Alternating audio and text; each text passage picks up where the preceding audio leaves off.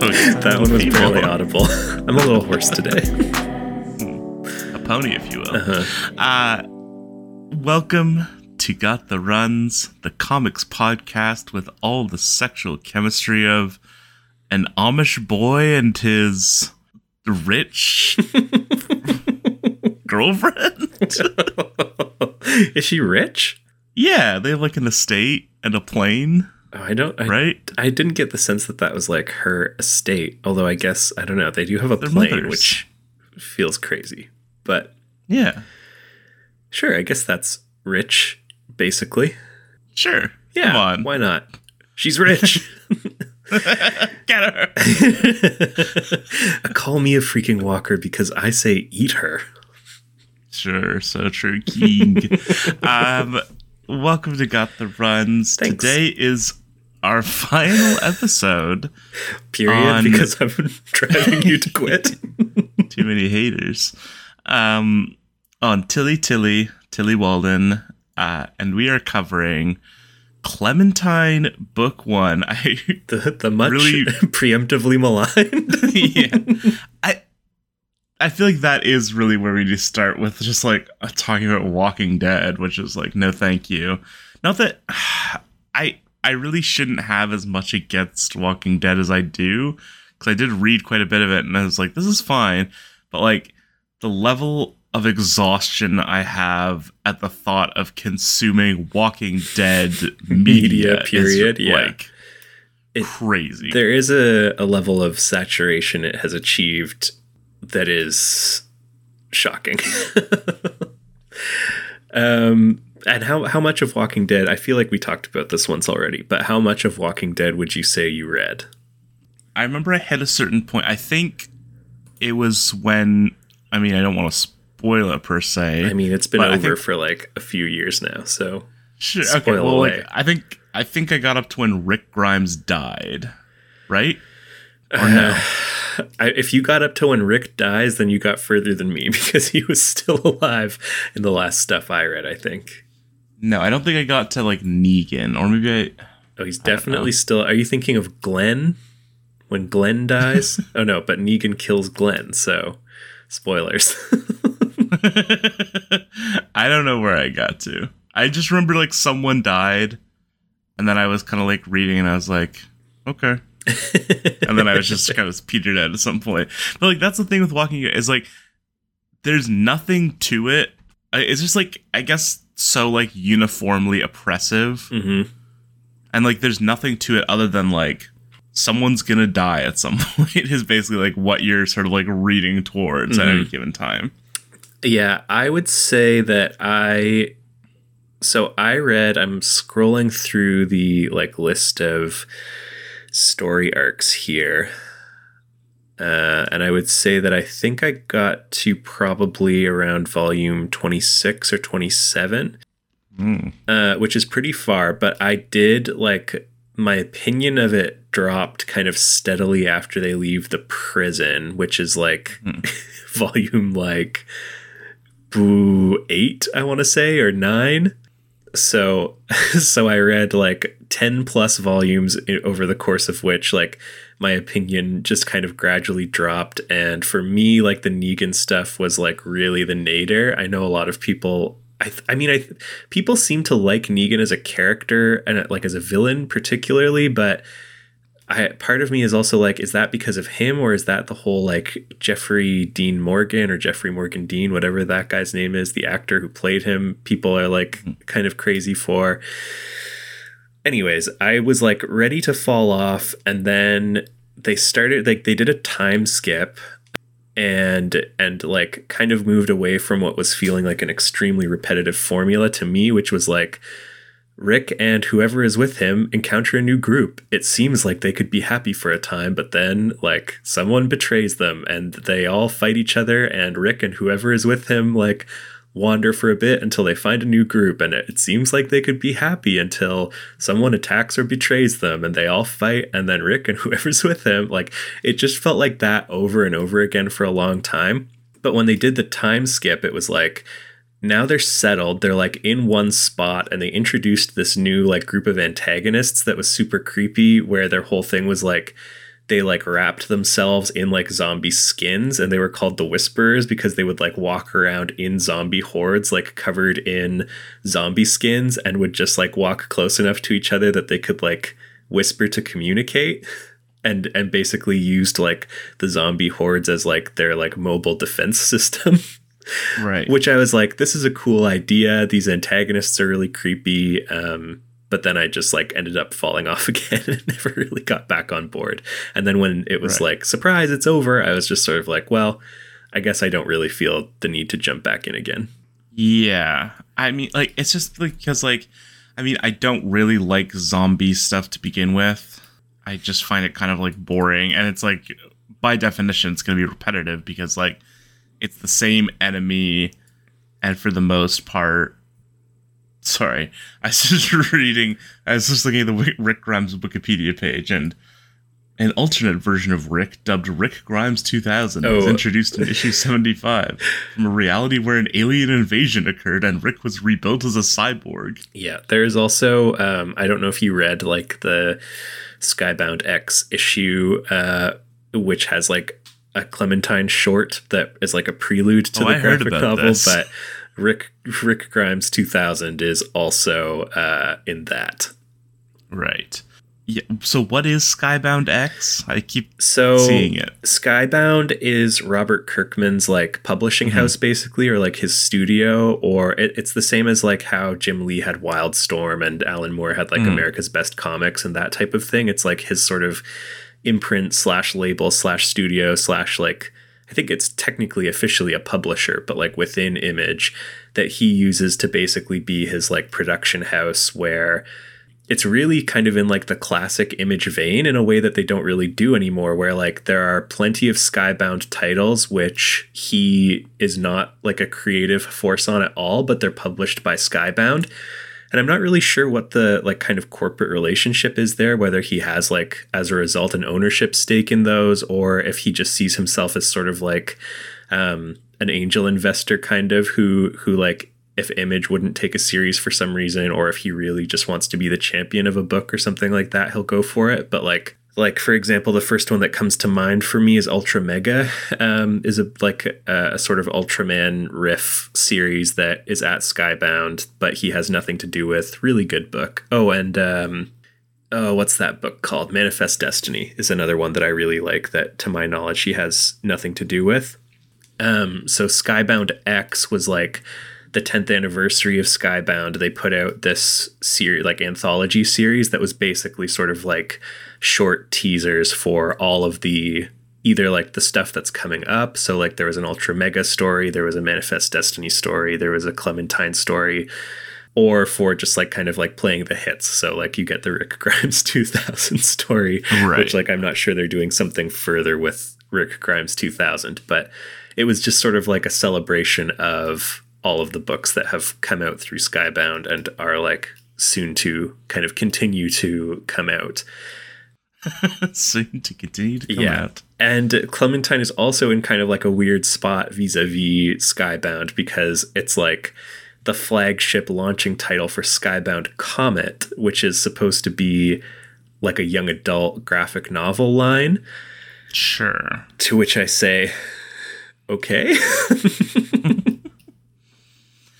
I mean, so much of so much of all of this can be summed up as okay question mark.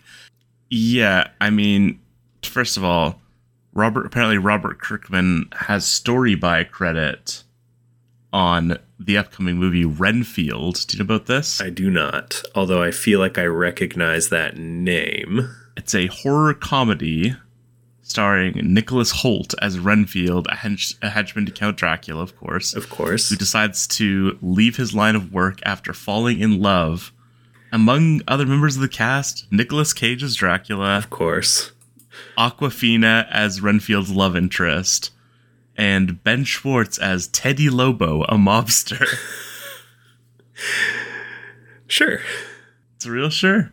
Uh, this guy's Chris McKay. He made the Lego Batman movie and is apparently making a Nightwing movie. Yeah, uh-huh.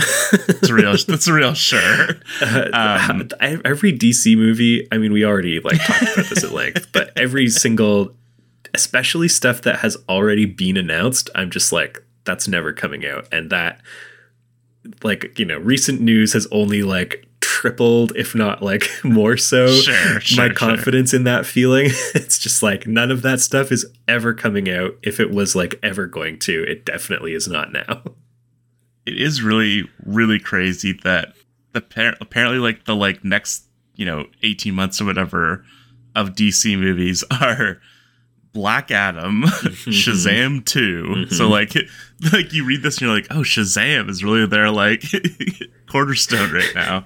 Uh The Flash, of course, a movie that's never coming out. of course. Blue Beetle Uh, yeah. and Aquaman 2. Yeah. Yeah. It's crazy. what more can I say?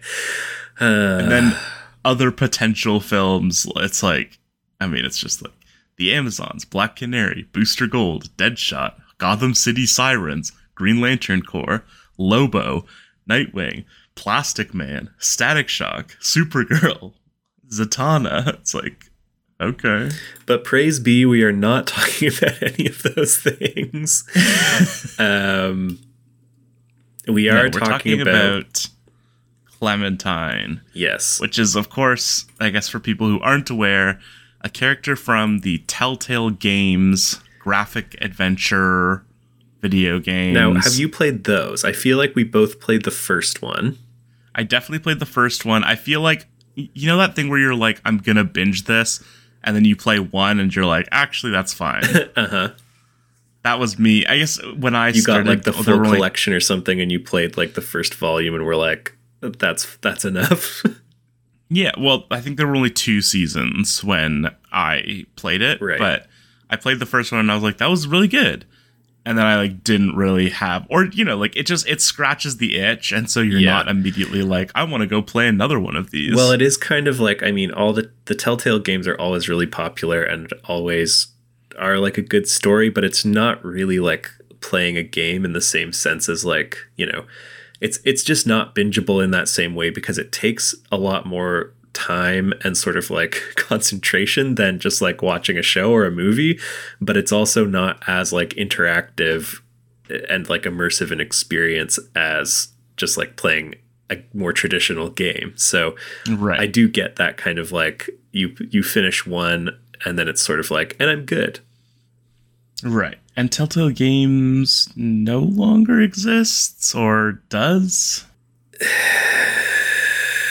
okay, I'm seeing on the I'm Wikipedia clicking. page Telltale Games, and then in the box, like the little info box, it says successor Telltale Games. Mhm.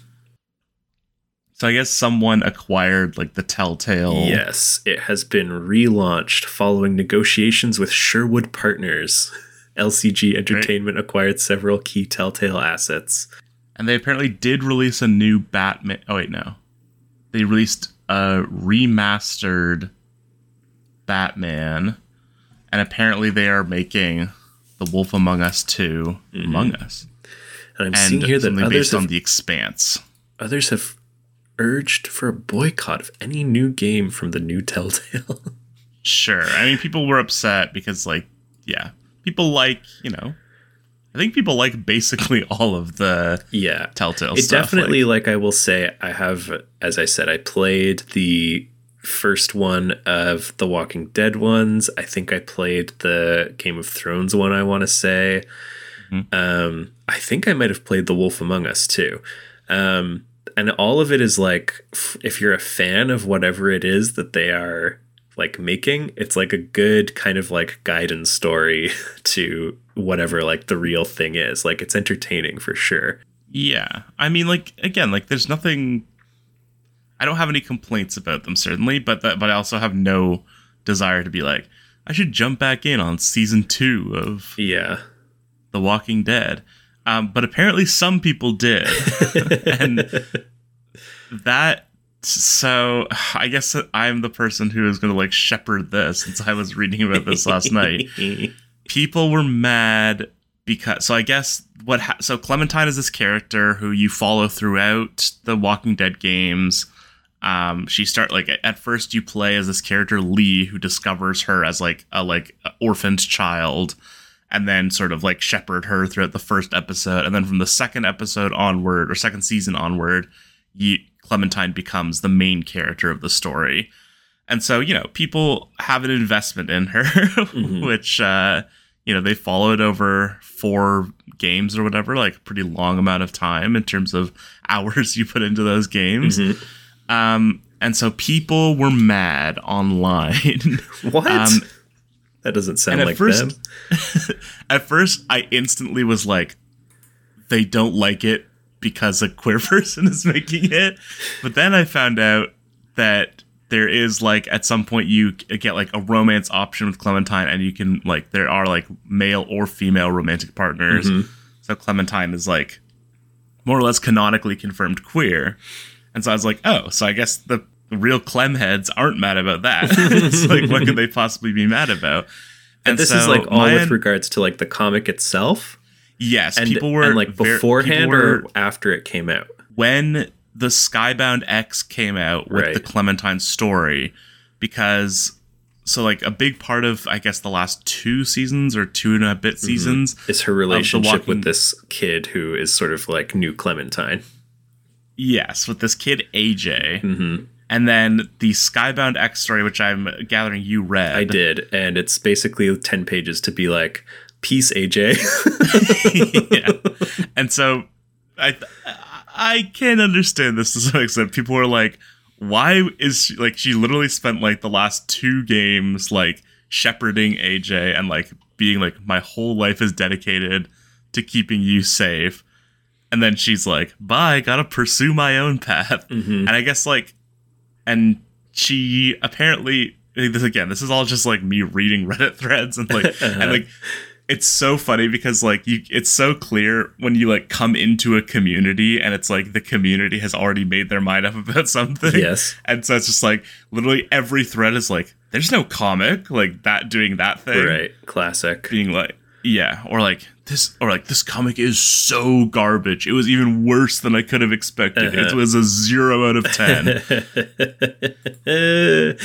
wow. So really, it's the AJ heads who are uh, incensed. yeah. So, so the two the two big bullet points I heard was like Clementine acts very out of character because I guess she's like a big badass in the later seasons because she's sort of like you know grown up in the Mhm. Walking Dead averse. Yep. and then like and so like it's out of character because like she's i guess like too emotional she leaves aj which everyone hates and then the other thing which is like i don't really get the logic here but everyone was like tilly walden wanted to make a, a self insert and like that's why clementine like behaves differently than what we know of. Wait, so they like, think that Clementine is the self insert? Because That's what I said too. because there's another character in this book who seems like, a much more obvious like, Like- Tilly Walden figure. a feeble queer girl with glasses who like has a crush on Clementine. who could this be? That's really Um, funny that they think yeah, that. so those are those were the two bullet points, and like literally every comment, like it was like either like people were like the comic is terrible and like worse than I expected, or some people were like I still didn't like it because like it ruined Clementine, but it's okay. And then like one person was like I like it. And like, as long as I try and forget that it's Clementine and that it's like canon within the Walking Dead video game universe, people are very upset about canon. See, th- so this is interesting that people felt that she like was not badass enough because like I mean, I guess it's the personality of it specifically that people are taking issue with because I was also like, I mean, she's on a prosthetic and like needs a cane to walk around. That kind of limits how like in terms of like cool action scenes, you know, there's only so much you can do when you've established like this character is on a makeshift prosthetic that doesn't really fit quite right and like needs a cane to like ambulate Yeah, I think- effectively. I think it's more about the emotionality of it. Mhm. And then and I was reading an interview with Tilly Walden where she was like like I understand that like people are mad because like I made her apparently less badass, but then it's like the thing that that like her take was like, and apparently she, we'll come back to this in a second, but she was like, there's this badass, and like, what's the next step that this like badass would take is like to try and cope with like Mhm. the horrible experiences that have been visited upon her her entire life.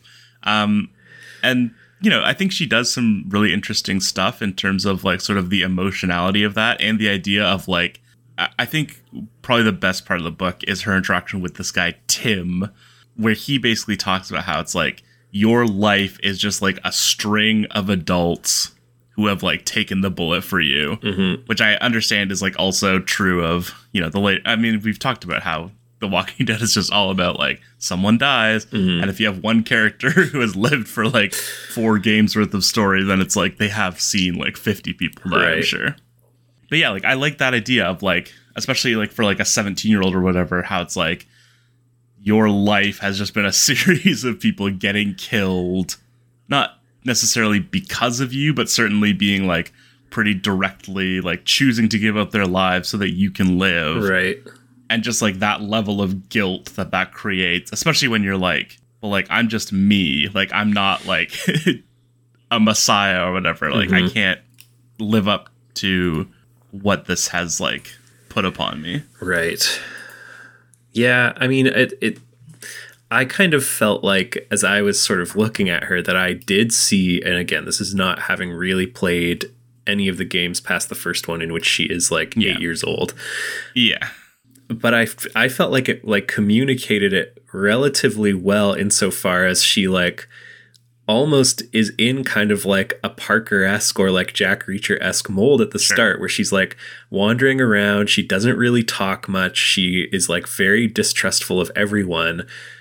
Like it takes a while and a like fairly unique person to like really kind of like chip down any of that. And then even then, like the reason she ends up in this whole situation is that you know, she's feeling protective in a way that she once sort of felt of AJ and distrustful of other people and is like, I need to be here so that I can like kill these girls if this is like going to go bad, basically. right and it does And it does. And she does.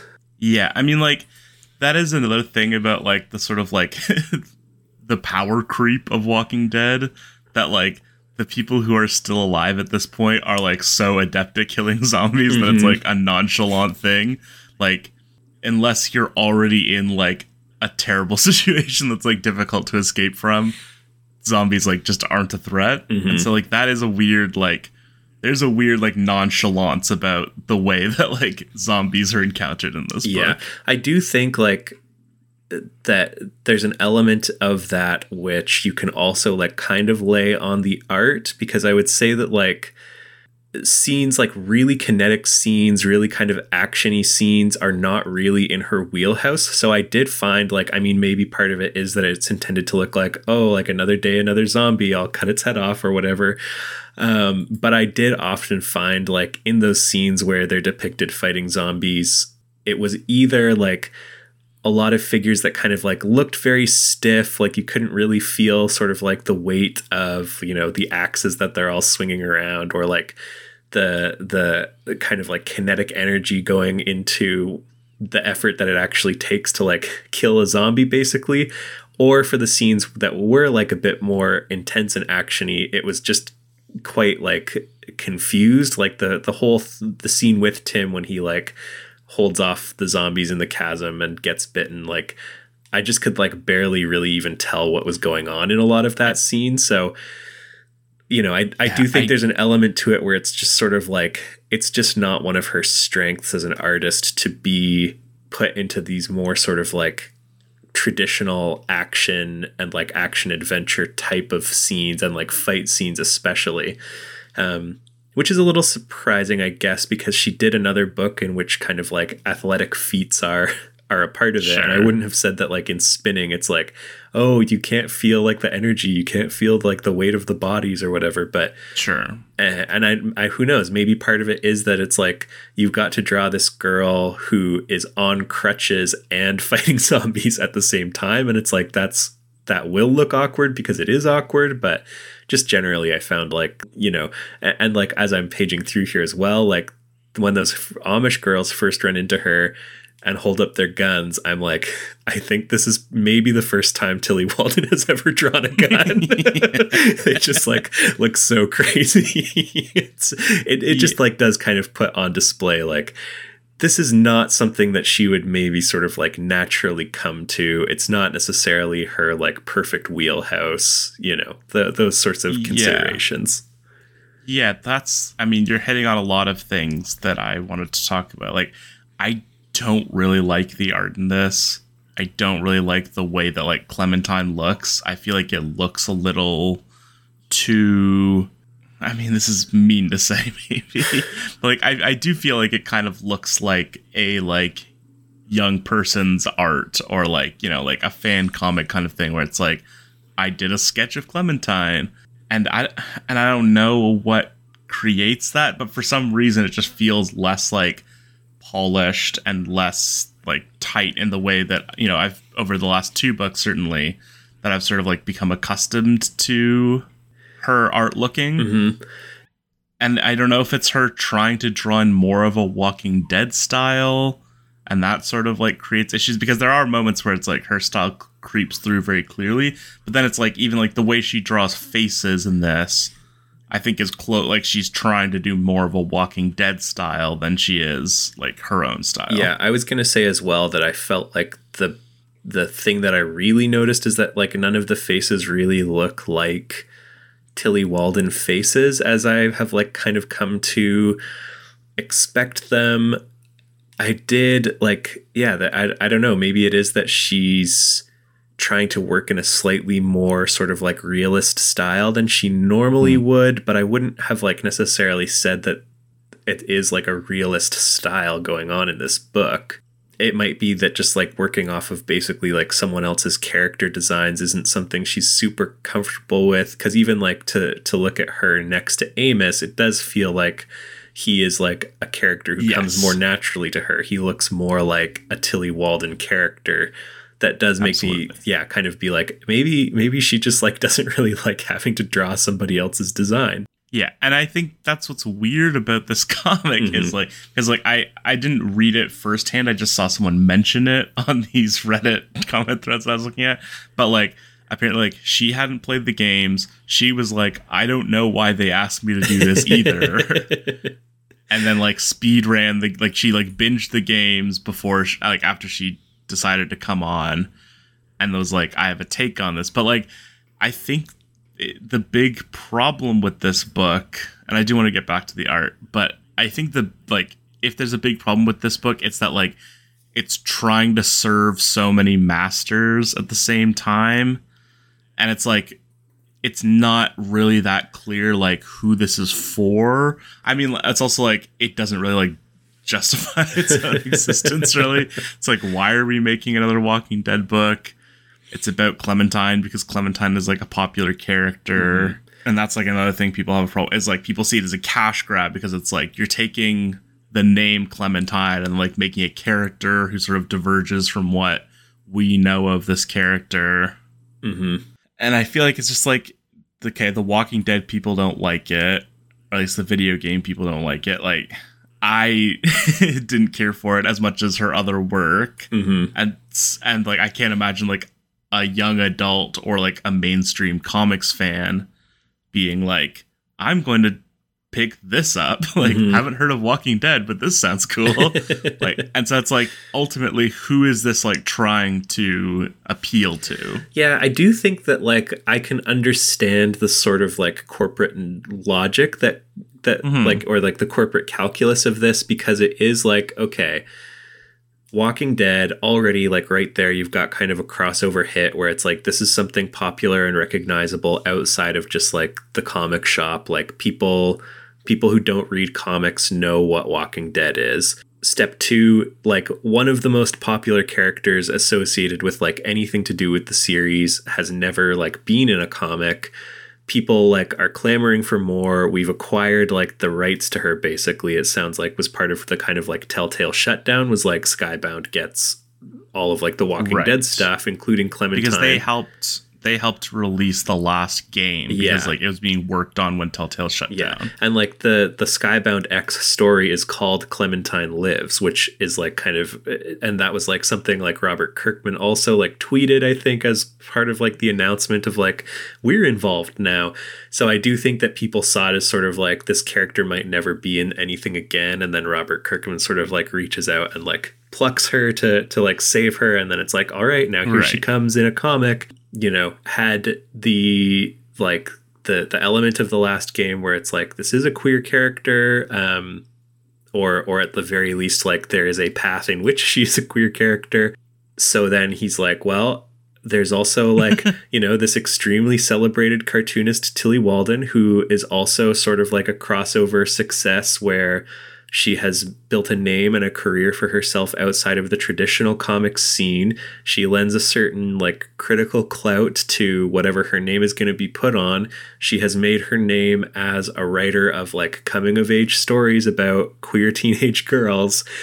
So it's it does in some ways seem sort of like a match made in heaven in in a lot of ways but it does like I, I think i probably like it more than you did but it does have a certain like work for hire smack around it in the in a similar way to kind of like what we talked about with Darwyn Cooke and and the silk spectre stuff where it felt Sure. very much in comparison to minutemen where he came in and he was like i have an idea for this that i want to do this does feel more like similarly with him how they had to be like will you pretty please do a silk Yeah. spectre story as well and he eventually like so, so he like was prompted to think about it and was like i do have like a thing i I have come up with something it does have that Yeah. same sort of like i sat down and thought about it and i have come up with something as opposed to something that she feels like excited about per se or like that that you could it just does feel like the initiating like kind of driving energy was not creative but commercial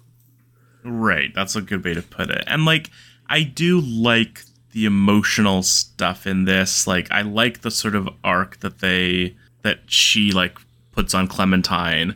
I th- I feel like if anything it's like that comic is sort of like being underserved by having to be a Walking Dead comic. Mm-hmm. And that's what I mean by like having too many masters. Is like like I've said before, like I don't really care for a Walking Dead comic. Like I don't really care about like they had to shoot a freaking horse and a freaking guy died because he got bit. It's like I don't care. I do not care. And the idea of like, and I think like probably what she was drawn to, or like what she was like, I have a take on this is like, here's this girl who is like so young, but has been through like this impossibly like overwhelming, oppressive, like. So she's been through so much in such a short mm-hmm. amount of time. and and even to just be like and i'm gonna put her together with like a bunch of other teenagers and like you know think about how for anyone to be like a teenager who is alive means that they probably have a similar story in some shape or form of like you know they have also seen people die. They've also had to make like difficult life or death decisions as like very young people. They all have like this this trauma of these things that they had to do to survive and like putting them all together in kind of like a prolonged bottle episode does make for like an interesting dynamic Yeah, like she doesn't she doesn't seem to she doesn't care about like a Negan or a the governor. Yeah. Or even like Or- a Rick Grimes. Like yeah. she doesn't care about the adult leaders or or like, just like the, world. social structure uh, like at Right. large really Right. Like the only pretty much the only characters we see are like kids or like not necessarily solitary, but like I'm thinking about like the guy who helps her with her prosthetic Mm-hmm. And then Tim being like the two main adult characters are just like pretty like solitary, like separate from the like main order of things, like and are just like people that help her out, which I which mm-hmm. you know gets back to that sort of theme of like your life is like a benefactor of like all the people who have taken a bullet for you basically. Mm-hmm. And so like I think like that's the stuff she's interested in exploring certainly. And I feel like that's like the take there. But then and like I don't know. Mhm. I feel like there is a version of this where it's like I wrote a version where there's like no zombies, basically. yeah. And then I like felt an obligation to put some zombies in. I mean, I do. There are some like elements of like the zombie-ness and like the Walking Deadness and just the sort of like genre-ness of it all that I do appreciate. Like, you know, I I will say that probably one of the like most played things in Walking Dead anything is like someone's been bit, but they're out of immediate danger, but like they've been bit and we all know it. So it's time for the like kind of, you know, deathbed conversation, even though they're like, com- Right. you know, they're fine and they seem completely normal, but everyone knows like blah, blah, blah. And yet it still does always kind of like work every time. And it, that is It sort does, of like yeah. the crux of that whole Tim conversation is like, I am effectively now dead, but like, am still alive. So like, I'm now going to like let my, impart ghost impart yeah. Yeah, basically um i do i always like that kind of thing um the like twist reveal of like this you know we're doing it all for our mother who is a zombie um i feel oh, like that's what that was. that that was my interpretation of it yes um You're probably right. which which is again like not the first time we've had a thing where you know someone is like I'm doing it for someone who is a yeah zombie. or, or someone talks about their like family member who lives with them blah Mhm. blah blah and like shock reveal it's like a zombie chained up in the basement who they like lure people in to feed to them or whatever but again i was like she's a zombie. That I mean, like, I think that that is like to get back to the art. Like, I found it incredibly difficult at many times to parse like what I was looking at at any given time, which is like I feel like that's something I've talked about with Tillie Walden before. Maybe like end of summer or something. uh yeah or or lost in S- um, not lost in space on a sunbeam was one where i think at times it was a challenge Right. And so, I, but like this one is like uh, the way that I like sort of thought of this was like it looks like Tillie Walden mixed with Hobtown, Mm, where like there's so much line. It's like the classic like way too much line work, not too much, but like an overabundance of line work like for a certain effect that I'm getting in. And so like there are just pages where it's like there are so there are like a billion lines and like I don't really like I, like I'm just looking at like a given page and it's like she's looking at something and I guess this is supposed to be a door but it kind of looks like a painting on a wall and also like because so much of it is based around like decaying architecture which Mhm. is like you know a sort of very fitting of Tillie Walden also Yeah. but that it's like because it's like decaying like it doesn't look like we're accustomed to having it look and also like there are so many lines that it's like hard to tell where like one thing ends and another thing begins Well, and that's especially true. I don't know if we're looking at the same sections, but she'll often do kind of like montagey type things where she does away with Look panel borders, um, and that like you know only only serves to like kind of further s- confuse things because all the images are kind of like bleeding together. Yeah. And also she's going back to a pure grayscale rather than incorporating those little elements of color which can serve to create some separation between foreground and background. I will say that is like a very much like we're doing a Walking Dead comic thing. So we will Sure. so we will do this. And in fact, like the gray tones in this were done by the guy who like did the gray tones for the main Walking Dead book.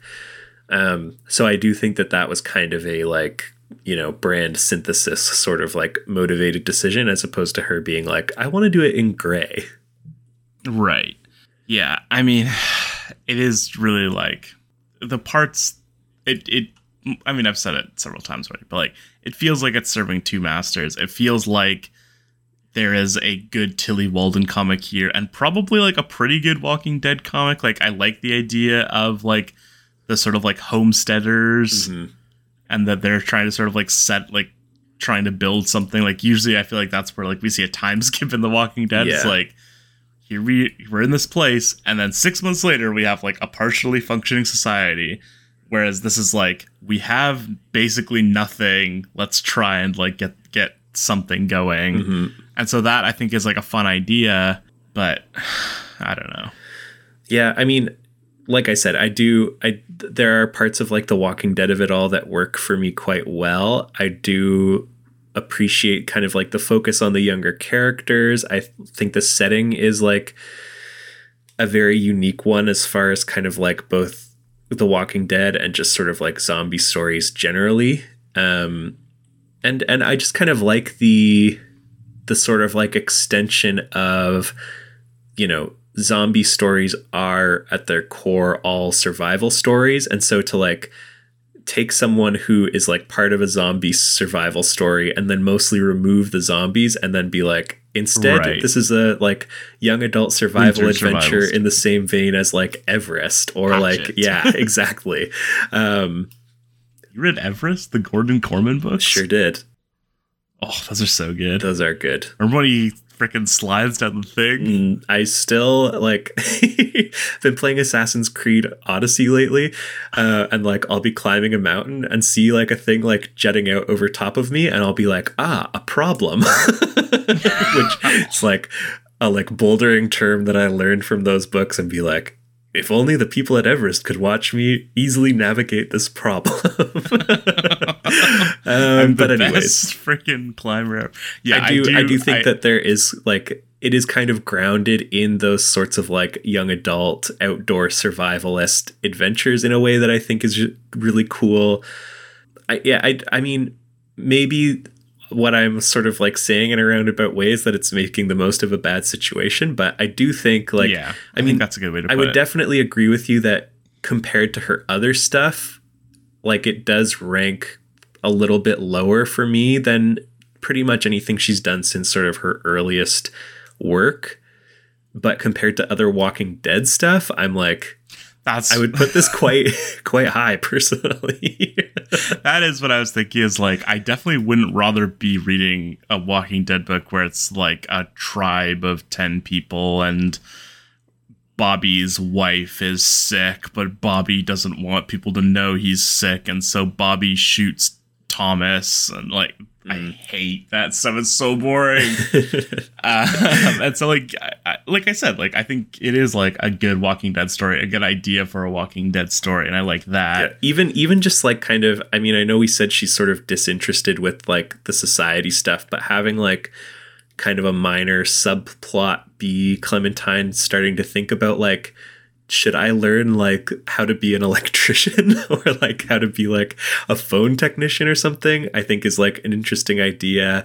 I think the notion of like we will trade you a season's work for like a one-way plane ride to anywhere is like a good idea for like like it makes sense as to why people other than I mean other than Amos who is just like I would love to ride in a plane but you can see how like in that world someone would be like I go there I work for a few months and then at the end they can take me like anywhere in the country risk free basically like you can see how Right. people would sort of do like Yeah. the math on that and be like it's worth it I'm going to do it Yeah, and I wouldn't I wouldn't say, say she's uninterested in the society exactly. I guess like she's more interested in the way that characters relate to society than she is about like the structure of things. yeah like, that's that's she's- more she's kind not- of what I mean where like the only she's not interested in the people in power. Yeah, like all we see is this like Amish community, which is like basically, for all intents and purposes, presented as like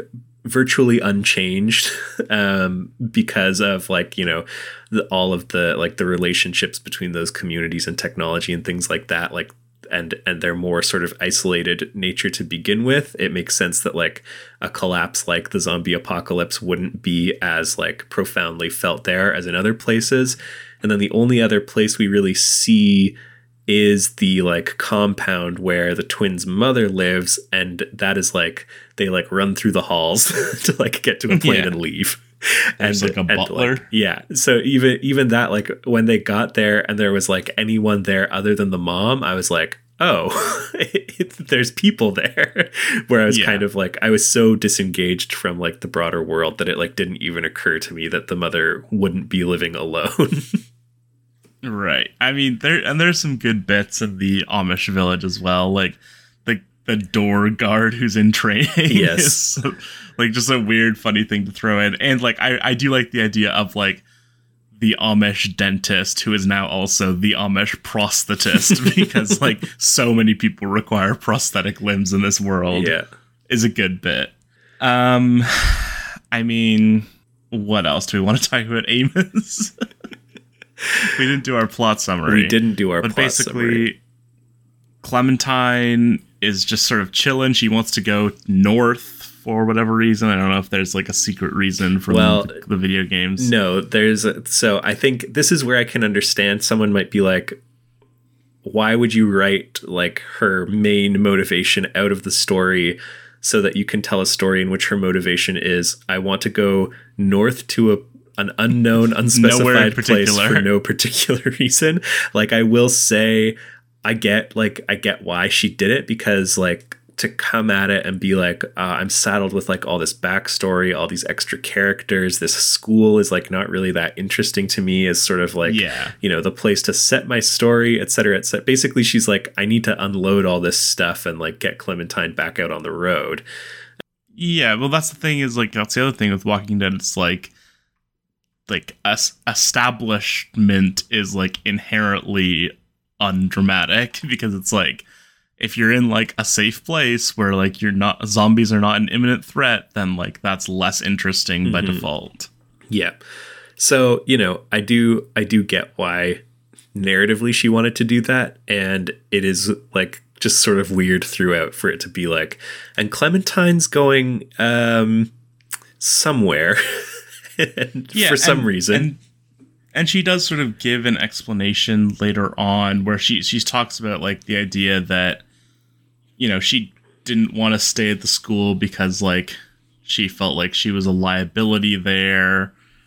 And she gives a more explanation to it maybe. I'm trying to find the part. Um, but you know she does she does talk about that um, which i think people another thing i saw on reddit is like in the skybound x people were like it's so stupid that like she left aj for basically no reason. And then later i saw someone that was like well like at least they sort of retcon this idea that she like left for no reason. Like they gave an uh, they gave more of an explanation as to why she leaves which is like even if i don't like it is a little more satisfying to me from a character standpoint rather than her just like up and deciding to desert him. I mean, I kind of liked what she did in that one more because, like, uh, basically what she says is like, I'm not happy, and like staying here isn't going to make me happy, and like, basically like, even even like you can't make me happy, and so I need to like go somewhere else because even if I'm still not happy, at least I can like see if I can find something that will make me happy. Which I guess that just like it doesn't jive with the idea that like she has devoted her entire life to keeping this person alive. yeah, but then like and now she's like, if you found sort of like a settled place where he's like safe for the foreseeable future and you like trust the other people around and like basically you're like whether I'm here or not he's going to be fine then she's basically sort of like purposeless and in the same kind of vein as you know the the like wandering badass it does make more sense for her to be like I I don't have like anything to do here that somebody else can't do, so I'm just going to leave because I can't really bear to like just be stuck in one spot with nothing to like do or nothing like not feeling like I'm contributing basically. sure. But I mean, like, I I think I do like the explanation she used a little more. I think just because like I like this sort of idea of like each person's life is like this like timeline of mm-hmm. the people that died instead, which is like, you know, and especially like coming from the Walking Dead game, that's like so explicitly what it is because you have these sort of like marked decision points, which are often someone dying. And so it's like, you know, every every step is like, and then it, like we were in an impossible situation, and so this person sacrificed themselves. Like there are like ten of those in the in the games, mm-hmm. and so I do like the idea that that she's like, I can't bear any more people like. Like I don't want like any more like blood on my timeline, mm-hmm. and so if I'm just by myself, then like there's no one that like I'm beholden to for my life, and like if I die, I die. Mm-hmm. Yep, and and even just like when she basically says like I'm just like tired of watching people die. like Right. makes sense based on your uh your life. Yeah. Do we want to talk about? do we can talk about Uh, Rika? I believe that is her name. Yes, Rika was was how I read it. Sure. Who is, you know, she's she's fun. yeah, she's great. I liked her. Yeah, there was a funny thing that I read uh, Tillie Walden say about her, where she basically was like, "She's me," which I thought again was uh, unsurprising to me and amusing that I now can't find. Yeah. Um, but I mean, like very, it's it's very clear. I feel like even even down to like her sort of like sense of humor Yeah. is like very sardonic, but then also she's like more like she has more of an optimism than Clementine. Even like I mean, it's also like this sense of optimism, but also like in the face of and acknowledging this like incredible melancholy is also like a very Tillie Walden thing. yeah, I don't like. I'm not sure if I did it per se. I mean, I guess I guess like exactly. Clementine is the most sort of like cynical character of them, other Yeah. than uh, the one twin, the evil twin. But I mean, I think she's just like crazy. yeah, I I mean, but I do think that kind of like generally uh, she talks quite a bit sort of throughout about how a lot of her interest in Clementine as a character and in approaching this book is that like basically you meet her as this like young person who you want to like protect and keep innocent and then as the games go on she becomes like the character who you sort of like inhabit and so you like want to be her and she's super cool et cetera et cetera. And so it's sort of like how do you how do you like balance this like character whose appeal is like part I want to be her and part like I want to protect her and you know make sure nothing bad happens to her and and to like kind of bring Amos in as a character who is closer to her own age and yet is in many ways like much much closer to her as we met her at the beginning as this sort of like beacon of innocence yeah and and like optimism and hopefulness and just like cheerfulness that is so like obviously gone from her is yeah i do think that it's kind of interesting as sort of like the overarching emotional arc for her in some ways to be like the world is bad and you can still like approach it with a sense of like hope and with a desire to be someone who is like cheerful and and and like part of the solution in some ways or like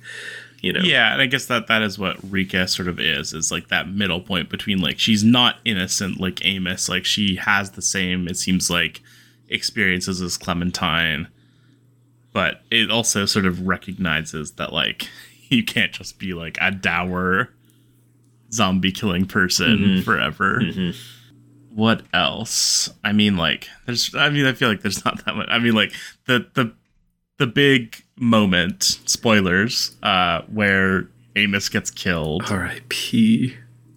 did you find that effective i found that effective i was surprised Yeah, I was I was surprised by it. I feel like though as I was reading it, I was like, I think I was spoiled of this at some point somehow. Like Oh, really? I like stumbled a- across this somehow. Not not in that like I was like, oh, this isn't a surprise at all. I just was sort of like when it happened, I was like, oh, I think I read something about this.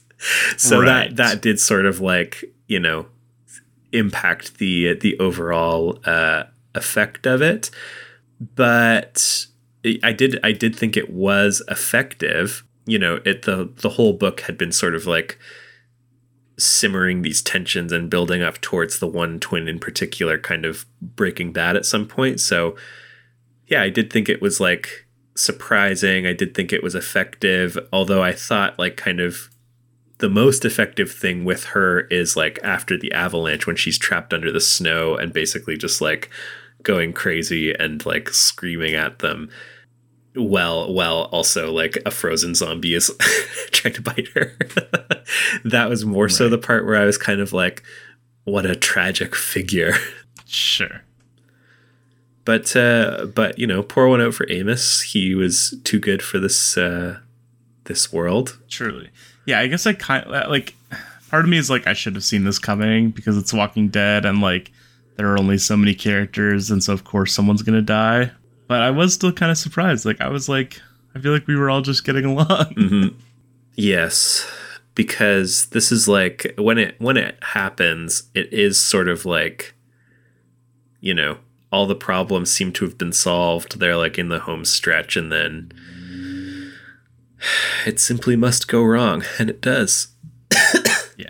and like I don't know, even though it is kind of like she's crazy I felt like it made sense. I, I was I was more this doesn't make sense about Amos having sex with the whichever character. I, again, also Olivia. like to make to make two identical twins is so evil. she loves in a book twins. where it's like already confusing about like what's going on. But yes, that I thought was like weirder and I, you know like understandable. You know, you're alone and. Uh-huh I mean, whatever yeah, situation. In some ways, I was kind of like, it's refreshing to not have the whole like, you know, the sexual guilt of like the repressed Amish boy. Like, sure, I was kind of like, I don't know, we've seen that a million times in a million different Certainly. like ways, shapes, forms. But at the same time, I was also like, I mean, it's not like there's been any other part of him other than like the the you know he's doing it all to ride on the plane and he's not supposed to ride on the plane but it's not like there had been any other part of him that was ever explored where it was like maybe this isn't like as important as i like i thought it was or as it had been to me previously or any kind of like maybe i won't go back or you know anything along those lines really. And then you again even afterwards it's he's not like maybe i won't go back or anything like this. He's just like that was something. He's like that's my wife now. Um and because like that character is like sort of like cartoonishly innocent it, beca- it, it was just a little weird to me. And you know whatever ultimately.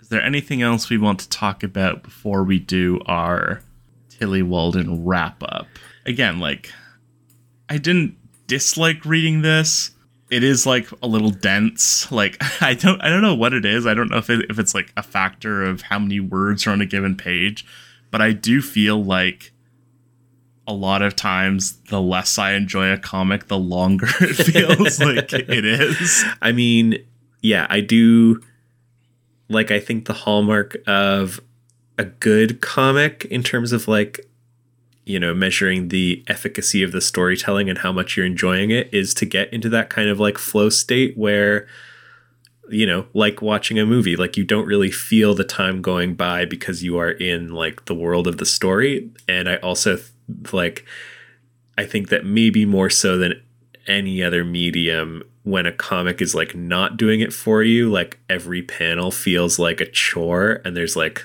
you know so many panels on a page and i did i had that feeling at least once where i was like look i turned a page and i was like why are there so many words on these pages and it's like i don't think it is a particularly like textually dense book but it did feel like it's like i have to read all of this yeah. Um and and like especially like when you're not feeling it and you just kind of like glide over panels, but then that just makes it even harder to kind of like keep track of what's going on because every, you know, every panel contains in some ways so much information, but it is like comparatively short to some of the other stuff we've looked at. I think it clocks yeah. in at 227. 250, yeah.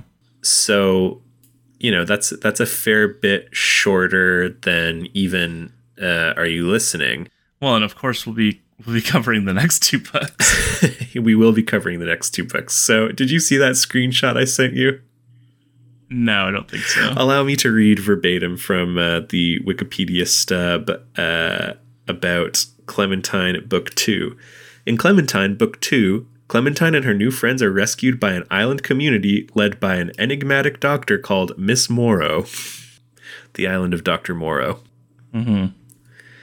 Great. Also, the name of uh, one chapter of 52, because T.O. Morrow is on that island of crazy right. doctors, and one of them is called the island of Dr. Oh. Morrow.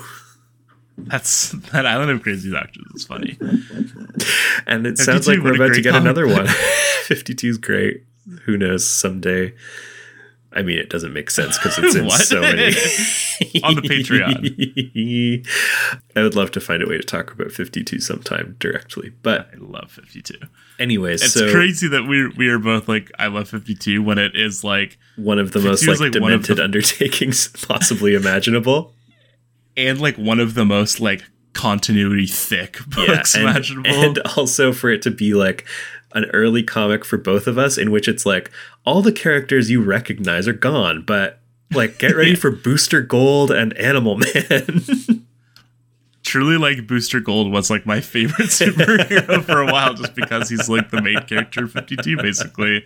And I like I read the Booster Gold comic book. It's yeah. okay. One of the uh, one of the more Wikipedia requiring comics I've ever read Sure. for sure. But uh, but yes, there will be uh, two more volumes of this. Uh, I don't think anything has changed with regards to. Not if the Reddit community would have well, so yeah, the Reddit community also often wants to get its own way. Uh, I was telling you before we started recording that this came out too recently. It did just come out on uh, July 22nd or June 22nd. Um, so it's like too recent for us to really have uh, sales numbers, but we are in the place where shops have to place their like advance reorders. In other words, like you know buying buying more stock um, and amongst graphic novels clementine book one was fourth in june and and it came out in the last week of june so like right. you know people were obviously wanting more copies of it and then again 11th in uh in July. July. Yeah. So, it- you know, and that's without factoring in Tillie Walden's kind of traditional best market, which would be like the bookstore. And, you know, I do think that the hope is that this will be kind of in the like young adult section or, you know, the comics and graphic novel section of a Barnes and Noble or what have you. And be picked up by those readers. So if it's doing well in the comics market, I don't necessarily see any reason to assume that it's not also going to be doing pretty well in the sort of traditional bookstore market. Right. And I guess June 2023 apparently is uh when that's coming. Yep. So still a ways away. Um the one thing I did want to talk about so the one the the major Tillie Walden effort that we did not talk about is Uh-huh. her picture book. yes, my parents won't Are stop you listening? talking. Or yeah, sorry, my parents won't stop talking. Um, and no one. I was searching this online because I went crazy. So in in the acknowledgments of Clementine, Uh-huh. did you see this? That uh, that she thanks her wife Emma. Is that what you're referring to? Yes, that she thanks her wife Emma, who is Emma Hunsinger, who Oh, did that how to draw horse thing, and that's who she. Well, I mean, I'm assuming because like that's who she did the book with, Right. That my parents yeah, I didn't. talking. I didn't but- connect those dots. I did. Uh, I did mention like, yeah, she did that how to draw a horse thing, and she was the collaborator on that book. Yeah, and so like I was furiously googling. I was like Emma Hunsinger, Tillie Walden married? Question mark. And and like I found all these interviews because they did like joint press for um like my parents won't stop talking and stuff. And it literally is just like the co-authors Emma Hunsinger and Tillie Walden like sat down for an interview, and then the interview is like. Yeah, we were quarantining together in Vermont and we started working on this. Like there is no like there is no mention of like this is her wife they are married to each other and i was just going insane because i was like is it possibly a different person but then when i saw like we were quarantined together i was like oh this must be yeah, that feels unlikely for sure. But isn't that weird like you would never see if a husband and wife Oh yeah, made a comic together or a book together like it would say a husband and wife but Yeah. like they're married and like nothing talks about it it's that so is crazy that is uh, quite something. I certainly never uh, pieced it together, but it uh, it does And make sense. And you're right. I do feel like normally, especially like just like when two comics professionals are married, people like know Yeah. about it, even if and they don't on a Wikipedia together. page. It's not mentioned anywhere. I mean, like neither of them have a very like heavy social media Right. presence, so it's not like shown Yeah, there. I mean, even either. like just getting to the end of it and being like, "She's married," I was like, "Oh, yeah, news to me. I- that's what like that's what like set me off as she was like my wife. Who are you, Borat? um, but yes, I guess like Emma Hunsinger also went to the Center for Cartoon Studies, so that's the Mm. the connection there, I suppose. It all tracks. Um, I also read yeah, that she I- bought a house, so congrats. cheers! In one of those like real estate magazines or whatever? No, it was like an interview that I read where she was talking about basically like why she wanted to um, set it in Vermont, and it was because she was like, I got married and bought a house, so I'm going to be in Right. Vermont for a long time. It seems like, and so I was like, what would it be like to be in Vermont for a long time? and like you know, like uh, I guess Clementine probably predates the pandemic, but like she was like quarantining in a house in Vermont with her wife. So Yep. I mean, this does have a certain like quarantining vibe. Like, Sure, you know, we yes. described it as sort of like a bottle episode, but it is like there's one like shack, five people are living in it. The only place they can go is like out into the woods, like you know, to to like work outside or like hunt or you know do outdoor activities, and then at the end of the night or the end of the day rather they all just like end up back in that hut together with like nothing to do but like talk to each other or like read the same book read the dictionary literally. yeah So I guess that uh, more or less brings us to the conclusion of our Tillie Walden miniseries. One of I think. Ooh, I mean it's hard because I feel like I always end up like, at the end being like, one of my favorite creators and also just like when I went into this, I wasn't too sure about like what this would be like, but it turned out to be great. Whereas like, I guess like this one, you were like, you'll like this. yeah i did i did uh, call my shot at the top for this one i was pretty sure you would be quite into these ones Yeah, but it's, I mean, we'll we'll do our rankings in a second. But you know, a couple in particular are like, you know, certainly would be in the top whatever of anything we've done. We should do that. We should do uh, rank, rank everything yeah on on our on next episode because you know I think people already know if they are keen eared listeners that we'll be doing the second Hobtown Mysteries for our palate cleanser. yes uh, as we say on Bevy of Bevies. strike that from the record editorial david kill that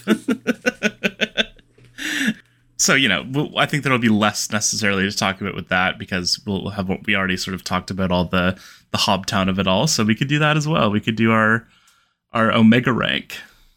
crazy you know, like that. Oh, I mean- it's also like it'll it'll just take It me is- a while to sit down and really peer at that it is also like if we're if you're taking Zot as one comic and li- like you Yeah, know, like, yeah, like Brian K. Vaughan is like 20 episodes, but it's only like five Yeah. comics. Yeah, we have not. Uh, our rankings have been pretty inconsistent in terms of like. I'm pretty sure we ranked Zot like three different times when we did the Scott breakdown. Probably. But it is time for us to. I mean, well, what what more is there to say about Tillie Tillie Tillie? Generally speaking, Um, there was a quote from Robert Kirkman. oh that yeah, she I did see that. It was like, oh ho, not just of comics, but the future period now. I mean, she is still I mean, only like- what, like 26, 27 now, maybe.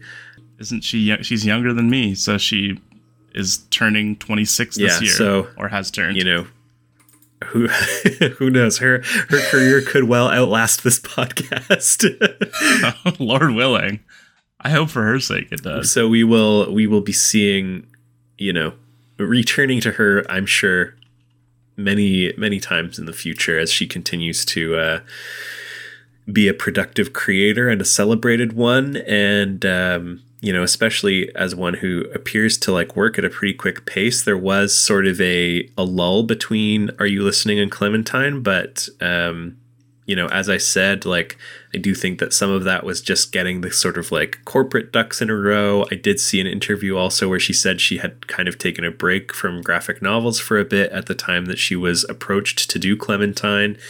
So but but she seems to basically be able to put out like a book a year when she is sort of like focused on on that stuff. So i'm sure we'll we'll see plenty more from her uh, through the rest of the clementine trilogy and beyond Absolutely. Oh, I mean, I I would never be like I don't want to. I I would al- I would always be willing to read something that she puts out, but it did just make me a little depressed that you when you said that, and I was like, oh right, the next two things she puts out will be two more Clementine Mhm. books, and you know, I'm pretty open again. Like I didn't hate this. Certainly compared to the last two books we did, you know, it just is not of the same level. But I mean, it's also just a case of you've set an incredibly high bar for yourself, and like for me reading your stuff, and so if it's like a 6.5 out of 10, I'm going to be pretty disappointed. But yeah, I mean, I can totally imagine a world where one of these comes out and I'm like, this one's really good. Yep. I mean, heck, an Island of Dr. Moreau reference off the top, I'm in. Uh-huh.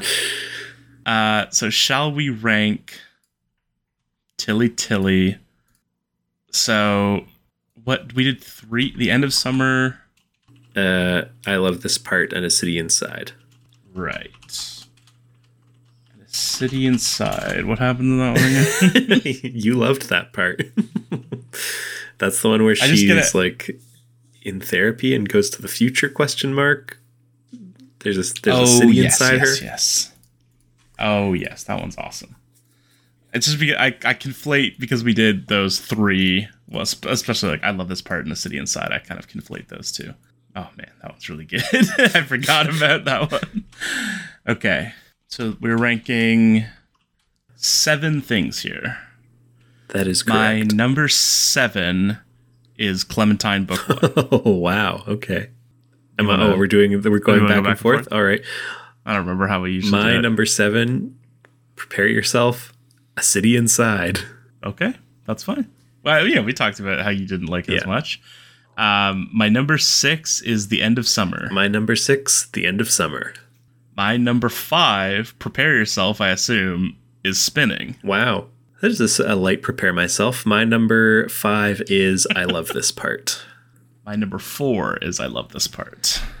My number four, prepare yourself, is spinning. Okay, interesting. My number three. Ooh, yeah, I think my number three is Are You Listening? My number three is Clementine Book One. wow, so you did like this Yep. one. Um, do you do you want to add anything since I feel like I spent most of the episode being like, this is what I don't like about it. I, yeah, I did think that it was just sort of interesting to see her kind of have to stretch herself outside of her comfort zone. I do Sure. think that having kind of some more clear sources of like dramatic tension, of conflict, things like that, did help to have it or give it like a bit more of a cohesive kind of narrative and conflict than we've seen in a lot of her other stuff, even more so than stuff that I have ranked above it, which is like not necessarily good or bad since again the like stuff that i think was a little bit less cohesive narratively is still ranking it above it. I did think that like art wise i'm not sure exactly what was going on whether she was like working under a deadline trying to work in a different style or what. I i wasn't really crazy about the art either generally speaking but I, yeah, I just thought it was kind of refreshing and fun to see her playing in sort of a different world. And I thought that for the most part, the ways in which she might have been sort of challenged and pushed beyond what would normally be her comfort zone yielded like some good and interesting results, especially sort of in consideration or in terms of her bibliography as a whole. Yeah, that's interesting. You say that about sort of the idea of there being sort of like an inherent dramatic tension, because I do feel like sort of looking at this list, it's like with her, it's like the less exterior conflict, the better. I mean, there's a, I, I might have linked this to you before, but there's a really good uh, New Yorker, I think it is, profile of Celine Sciamma, the director, um, who is also a queer woman. And I and there's something she talks about, sort of the idea of like, you know, the the the title or the headline title of the article is uh, Celine Sciamma's quest for a new feminist grammar of cinema, and one of the things she talks about in that in that profile is the idea that like that a story that storytelling doesn't have to inherently be about like a conflict between people. Um, I have this quote here. I feel like I've read this on a podcast before, but I'm gonna go ahead anyways.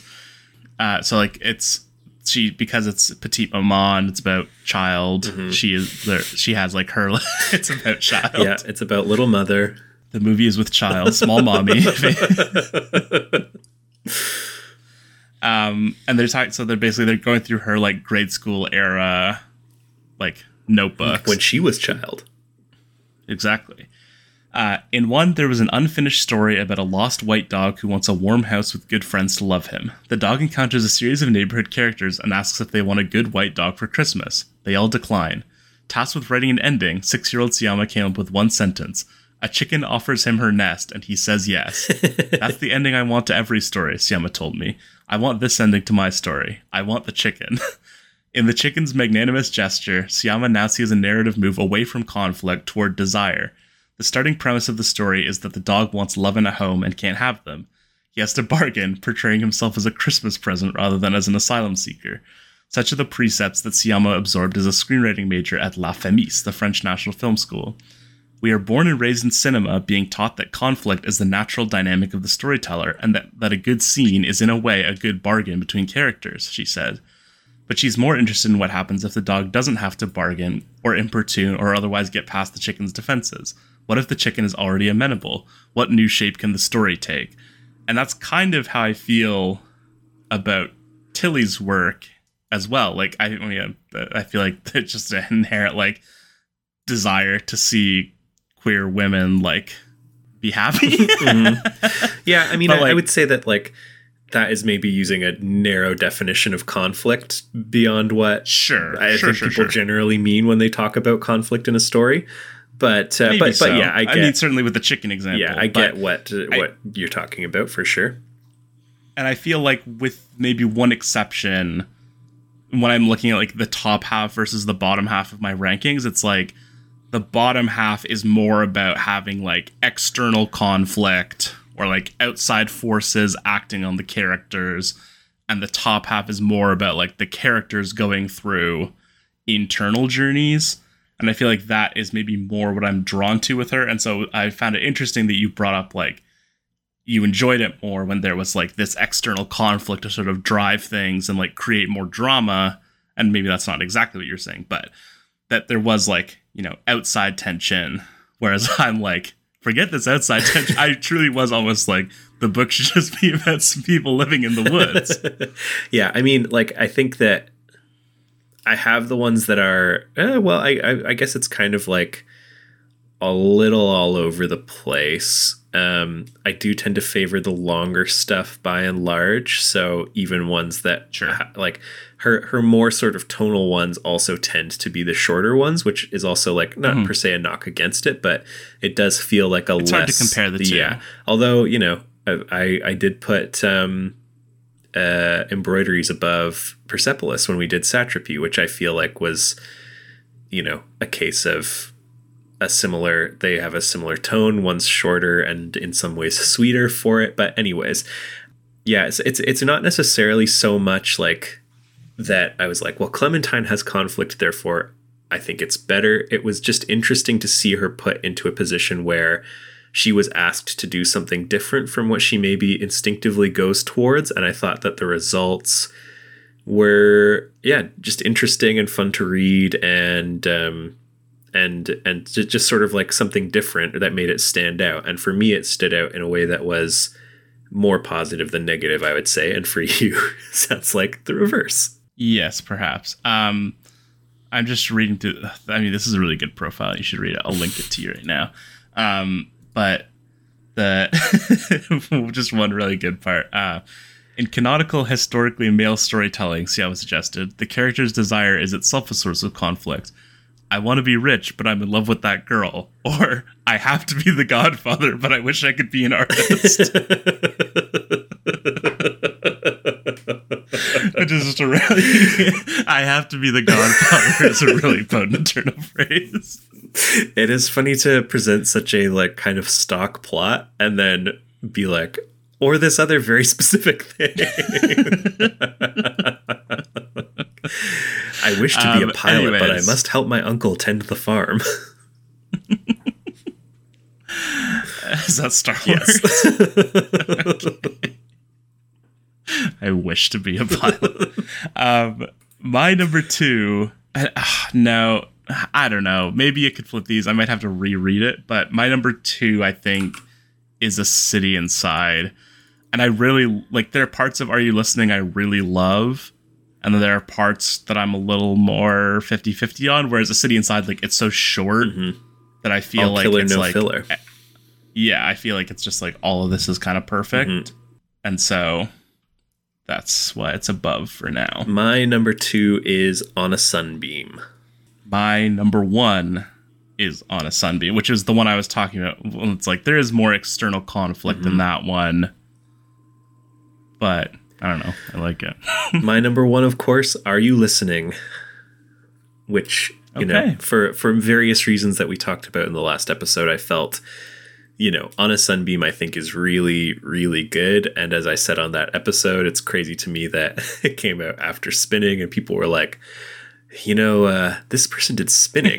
it's like, yeah, but I mean, it's like anyways, I, I did. I, think that I think that there is an inherent sort of pr- not problem exactly, but like I do think spinning, like we talked about in the episode and have talked about since, like it is let down by not having that like catharsis. Like it's not like it's not a conclusion to an arc. Like we see like the like moment past the apex kind of. And I feel like we don't have that like falling action mm-hmm. and like resolution in the the way that you probably want. And again, like there are reasons for that and it's no less legitimate a work for that reason, but I do think it's less enjoyable to read and like I would be certainly less likely to go back and visit it compared to Right. Are You Listening or On a Sunbeam? I do also think that it is interesting um, that the front cover of Clementine Book One credits her as the like blah blah blah award winning author of On a Sunbeam. Yeah, that, and I, I was just like, oh, because it's genre piece. Maybe, but like That's I don't think that's necessarily a given. because I, fe- I just feel like Clementine has a lot more in common with On a Sunbeam than it does with spinning. Certain, uh, maybe that's not true. Yeah, I I think that probably like I think that some of the stuff that we talked about with Are You Listening, where it's not like she disowns spinning, but I do feel like she is sort of like tired of being like the spinning girl. sure. So it wouldn't it wouldn't surprise me if she had made like a conscious choice to be like, or we could talk about something else I did that I'm really proud of. but uh, but yeah, I think that Are You Listening hits the top for me because, like I talked about in that episode, it just represents for me, like both art wise, character wise, writing wise, such a level up from spinning and such a sort of like synth- synthesis of the strengths of uh, spinning and on a sunbeam that I'm just like, man, y- you know, even even though, as I said also in that out. episode, like I, I don't know that I would say I like enjoyed it, but it is just like uh, it's a triumph. So It is certainly a very impactful book. And that's kind of surprising. Like you would probably think going into this that like I would be the one to be championing Are You Listening and you would be the one to be championing On a Sunbeam. yeah, I mean, I I really like flipped. on a sunbeam, and I do think that Yeah. Like I mean yeah, I do think the run of like spinning on a sunbeam, are you listening, is like a pretty crazy three book hot streak. Clementine is like kind of in a weird spot where it, it basically boils down to I enjoyed it more than spinning. I don't necessarily think it's better than spinning, but I yeah, I, it's, but it's less of an artistic achievement. Yeah, so I, I mean, it is like, I who knows? Maybe maybe these will shake out to be like you know also triumphs in their own right.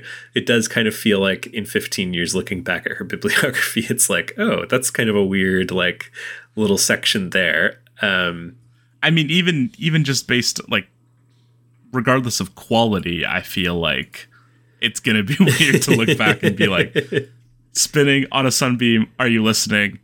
Three Clementine books, and then probably just like five It- more independent graphic novels. it like is almost to the point where I wonder if people like would like read the bibliography, see those books, and be like, I wonder what that is, and then get to it and be like, The Walking Dead. like, it's a Walking Dead oh, spin-off comic from a video game. Clementine. yeah, it is. It is curious, but um, as I said, I like it. Yeah, and I'll remain optimistic about it because I love everything she does. Um, but that will have to do it for this week's episode, I think. Um, do we want to talk about what we'll be doing after uh, next week's episode? Sure. Well, next week, of course, as mentioned, we will be on to the second volume of the Hobtown Mystery Stories, The Cursed Hermit. A wild and crazy book. Uh, and then after that, again, eagle eared uh, listeners have probably caught the multiple hints that we have dropped to this effect, but we are going uh, headfirst back into the big two, headfirst back into the mainstream. We are going to yeah, be mm, the big number two covering uh, really the big three. Um, we are going to be covering the latter works, I will characterize them, of Ed Brubaker, um, which are kind of dividing line here, chosen somewhat arbitrarily, but uh, you know what? I'm actually going to pitch to you on the fly a slight change here. Uh, you let me know what you think of this. So, our original thought was to do the latter day Ed Brubaker, where the line was just everything that he began writing after he started his run on Captain America, which is kind of the point at which he is solidified as sort of you know a, an A tier, S tier like superstar comics creator in the world of like the big two, et cetera, mm. et cetera. The other thought that I had, and which will be hitting a lot of this material in either case, is that we could do the collaborative partnership of Ed Brubaker and Sean Phillips, who most of his creator owned stuff is with, and there are several collaborations that they also did that predate uh, the stuff that we're going to be talking about that is a shorter mini series but also like kind of I'm I'm just torn on it. I feel like it's fun to be able to hit like all of the Brubaker stuff and like track the transition right. from like superhero like King of the Superheroes basically to like indie phenom who kind of like leads the charge with like the the sort of like image revival in some ways, but also like his partnership with Sean Phillips is such a sort of unique collaboration over the course of their respective careers that like I'm like that's also interesting in its own right, but we'll talk about so much of that stuff anyways if we're just covering Brubaker. Yeah, I mean, I I wouldn't mind sort of going back a little into the superhero world. Like we haven't really done like a superhero ongoing mm-hmm. since since like Ultimate X Men. Yeah, yeah, one of those I mean, two. Like, like the same. It time, has been yeah. quite a while. Yeah, okay. I've I've talked myself back out of it again. I'm sure. like I do think at some point we'll come back and do the like the early Brubaker stuff another time. Um, so sure. we will, and, and, you know, we we have so many long series that it's probably helpful to be like, here's one that's just like filling in the gaps. Yeah, yeah. So in that case, we will stick with the original plan. We are doing everything Brubaker post Captain America, i.e., he wrote his first issue for that series after he had already started writing Captain America. So that will include his time on Uncanny X Men, on Daredevil, and then his exodus from uh, Marvel into the uh, independent world and his work on Criminal, Incognito, Fatale, Velvet, The Fade Out, Killer Be Killed, and the Reckless books. Of which, you know, right now that is scheduled to take us just through to the end of 2022. I suspect by the time we are getting there, enough more Reckless books will have come out that we might need to do an additional episode in the new year. Um, sure. But so that will be that will be yeah, the next four months. uh oh. Are you regretting this now? Uh, no. It'll be good. Uh, it's also it's only three months, so it's even like compared to uh, Vaughan, it will be shorter than that, I believe. Vaughan was a lot. I Vaughan was like, long, but also like, but it was also like there were also more books where I was like, I mean, we did three episodes of Swamp Thing. we did two two like episodes we, of Swamp Thing. Okay, okay, but I feel like if we did that again, we yeah. would not do two episodes. I, I will say, like Brubaker is paced a bit more so to like tackle slightly larger chunks of issues than that. I think, right? If I'm recalling correctly, maybe not. Eh, there's just there's more variety. Yeah, that's like, for sure. There are three Daredevil episodes hypothetically, but that's the only time you really have like back to back to back, and we Yeah. could probably condense those down. Yeah, we'll see. Anyways, that's So- all getting cut. no, stay stoked, stay pumped. Uh, Ed Brubaker, you know, a luminary of superheroes. I think probably the first one of the first writers who I followed like as a writer, where it was like if I see his name on a book, even if I don't really know anything else about it, I'll probably buy it. Have you read much of his stuff before? No, I've read some Captain America stuff because I know you love that run. Um, and I like the Winter Soldier, but I think that's the only stuff. And of course, I've watched. Uh, The Daredevil We- movie? uh, no, we have. I believe I've previously pitched this to you that Oh, oh, that, we should do. we should do a Too Old to Die Young yeah. episode on the 2019 Nicolas Winding Refn Amazon series. So we can get Colin back on. Uh-huh. Cullen and I watched that together, so uh, we can get him back on to discuss Oof, uh, a Ed doof. Brubaker's executive produced and co-written.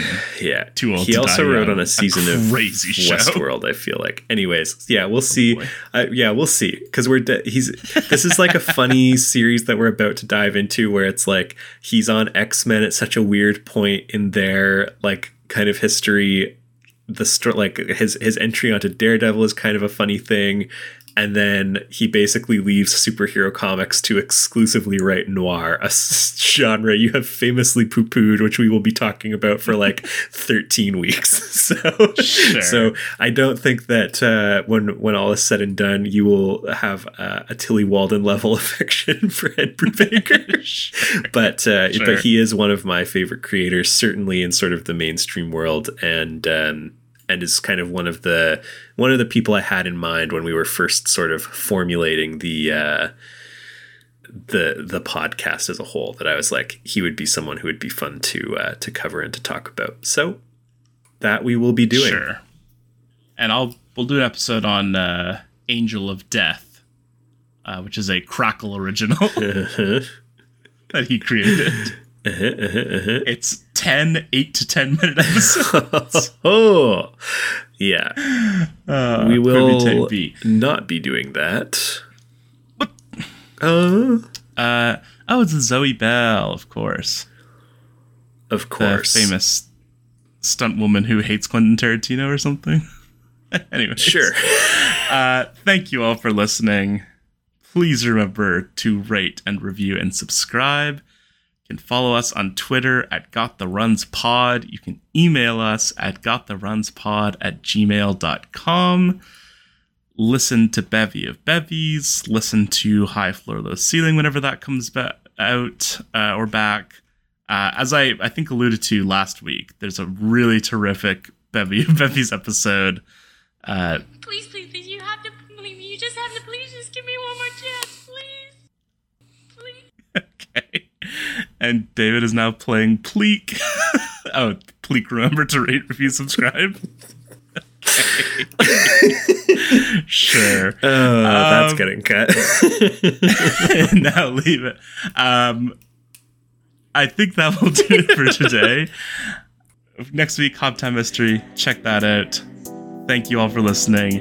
Until next time, to, to be, be continued. continued.